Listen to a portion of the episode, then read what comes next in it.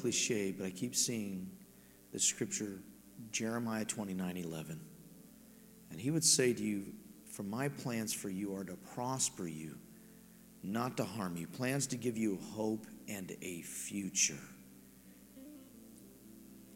When we carry the name of Jesus, God has a plan and a future for each one of us. Yes, thank you.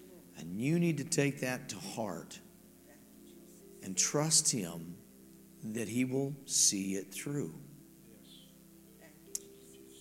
So, Father, we yield to that tonight in the name of Jesus. And everybody said, Amen. Amen. You may be seated. oh, I got a little bit of feedback here. uh, pardon me, I've got a little bit of allergies going on here. So, anybody get the post nasal drip stuff going on? It's that wind. And I have, Tim, I haven't even been out riding bike lately. I tell you what, when you go on a, you go on a little uh, minister's retreat, all that work you do to lose the weight, you put it back on just in a week. so, well, good evening. How's everybody doing tonight? um, thank you for the worship team for all that you did. Appreciate it. And uh, bless you. And uh, we're in the book of James tonight, but before we read that, I really sense I need to read this scripture to you. So go, go to the book of James, James, uh, James chapter 3, but hold your spot there, and I want you to go to Zephaniah 3.17. So Zephaniah, it's one of those hard scriptures to find. Sometimes, even as a pastor, I have to go to the front of the book to cheat to find out where it's at. It's in the minor prophets, and they're not minor. It's just they call it minor because they're a little bit shorter versions. So I'm going through here, looking, looking, looking, looking. I might have to cheat. there it is, Zephaniah. It's right off of Habakkuk. But somebody needs to hear this tonight. Zephaniah 3:17 in your Bibles. now understand God is speaking over Israel, but I think that God's word also can relate to us.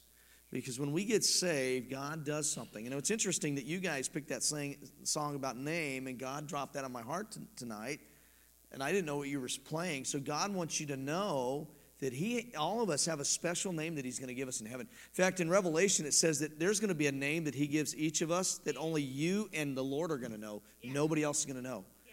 I call those nicknames. Like my great grandfather used to call me Knucklehead. he would get me mixed up with my dad, so he'd call us knothead knuckleheads. So, um, but it won't be that kind of a nickname. It's going to be something wonderful. But look in Zephaniah 3:17. Look what it says. The Lord your God is with you. First of all, God is with us. Right now, God is with us. Whether we feel it or not.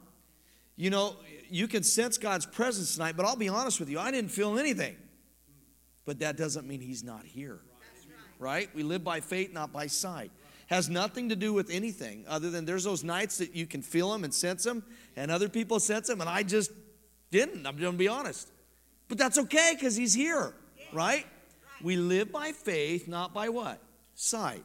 So our feelings are like this. And there are days I can really sense the presence of God, and days I don't, but that doesn't change who He is. So, first of all, the Lord your God is what? With you. And nothing against anybody just because I didn't feel nothing. I, it's been one of those days. I took a long nap and it's hard to wake up from. Anybody have one of those naps? You wake up and you're going, why did I take a nap? Yeah. So then he says, The Lord your God is with you. He is mighty to save. Did God save you? If, you, if you've given Jesus your life, he has saved you. Right? I mean, he's, he died for everyone, but you have to make that decision. So if you're born again, you are saved. So God is mighty to do what? To save. Now, the word salvation in the Hebrew is a little different than in the New Testament Greek. In Greek, the word salvation carries a whole lot of things. Look up the word salvation sometimes, and it carries a lot of different things to it.